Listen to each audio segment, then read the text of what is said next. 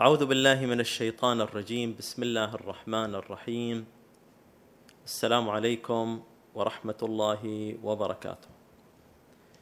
استكمالا للحديث حول مفهوم الإيمان من القرآن الكريم في حلقته الثالثة، كنا قد تحدثنا سابقا على أن منشأ الإيمان ومنطلق الإيمان هو الإنذار الذي ينذر الله سبحانه وتعالى به الناس في الكتب السماوية، والذي يوصله الرسل، يوصل هذا الإنذار إلى الناس الرسل، فيستقبلوا هذا الإنذار فيؤمنوا بالكتاب السماوي بعد التفكير والتمحيص، وبعد استشعار بأن هذا الكلام هو صادر حقا من عند الله سبحانه وتعالى. قلنا أيضا بأن علاقة المؤمن بكتاب الله العزيز هي علاقة وطيدة، علاقة قوية، هي ميثاق غليظ مبني على أساس سمعنا وأطعنا، وهي الآية الأخيرة الموجودة في سورة البقرة. هذا الميثاق الغليظ، هذا العهد الذي هو موثق بين العبد وبين الله سبحانه وتعالى، يتضمن تعاليم سماوية. هذه التعاليم السماوية عندما يتعلق بها المؤمن، عندما يتمسك بها المؤمن ويطبقها المؤمن، ينجو من الإنذار ومن العذاب يوم القيامة. ولذلك الله سبحانه وتعالى يسمي هذا الكتاب، يسمي القرآن الكريم بالعروة الوثقى التي يتمسك بها المؤمن من أجل النجاة، ويسميها أيضا بالصراط المستقيم. وهذا الصراط المستقيم هو الذي يقف الشيطان معترضا الناس حتى لا يدخلوا من هذه البوابة إلى الله سبحانه وتعالى وإلى النجاة يوم القيامة. عنوان حلقتنا لهذا اليوم هو العروة الوثقى، ونستعرض إن شاء الله ومن خلال 5 آيات أو 5 مواضع في القرآن الكريم هذا المعنى، المعنى بأن الكتاب المنزل هو العروة الوثقى. نبدأ في سورة لقمان. في سورة لقمان الله سبحانه وتعالى يقول: أعوذ بالله من الشيطان الرجيم، بسم الله الرحمن الرحيم.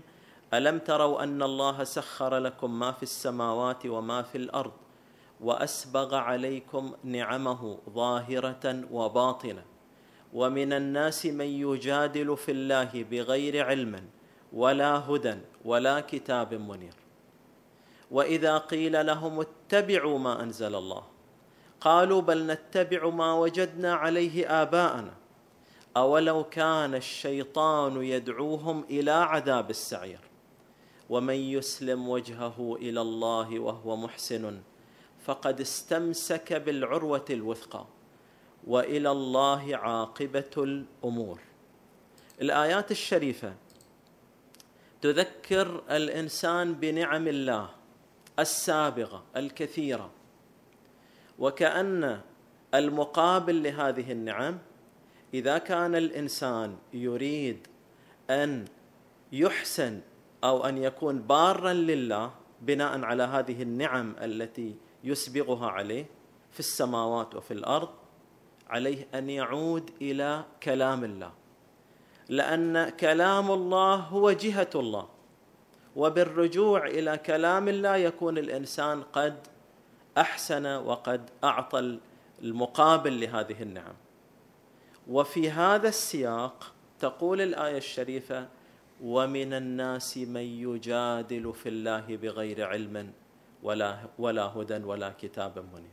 على الرغم من أن الله سبحانه وتعالى يسبغ النعم على الناس، إلا أن هناك فئة تجادل في الله.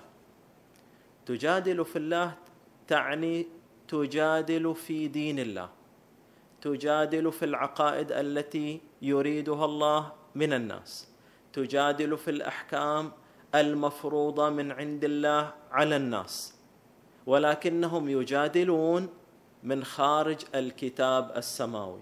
هذا هو معنى قوله تعالى بغير علم ولا هدى ولا كتاب منير. الكتاب المنير هو المنزل من السماء على الناس، هي الكتب السماوية، هي الكتب التي تنير درب المؤمن نحو الله سبحانه وتعالى، ومنها نستخلص العلم، ومنها نستخلص الهدى، ونستخلص الطريق المستقيم الذي يقود إلى الله سبحانه وتعالى. تعالوا لنؤكد هذا المعنى في الآية التالية لهذه الآية، لأن الآيات مترابطة وتتحدث في سياق واحد. الآية التالية تقول وإذا قيل لهم اتبعوا ما أنزل الله. إذا قيل لمن؟ لأولئك الناس الذين تتحدث عنهم الآية السابقة.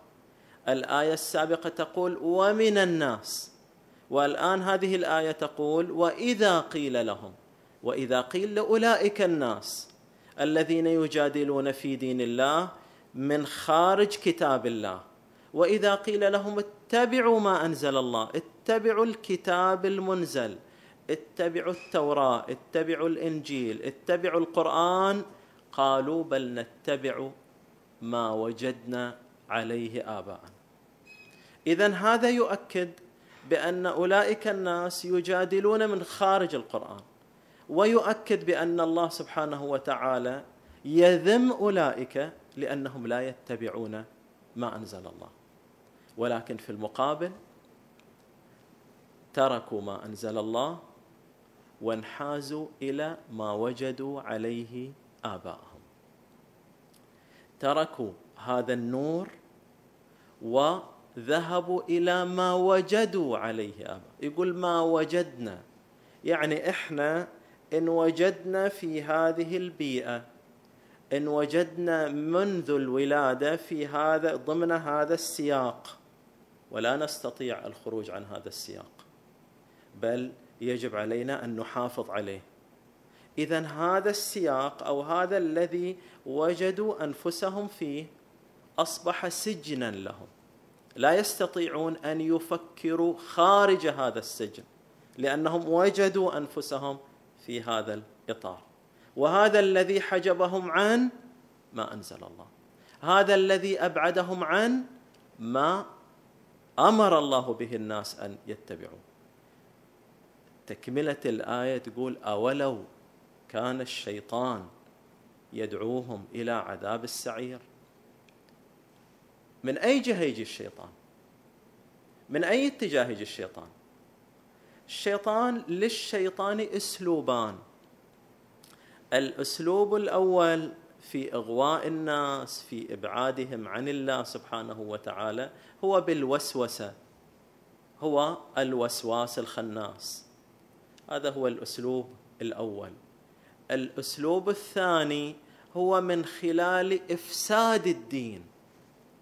الإفساد في الدين هذا مشروع آخر، هذا موضوع آخر، ويعمل الشيطان جاهدا من أجل إفساد الدين.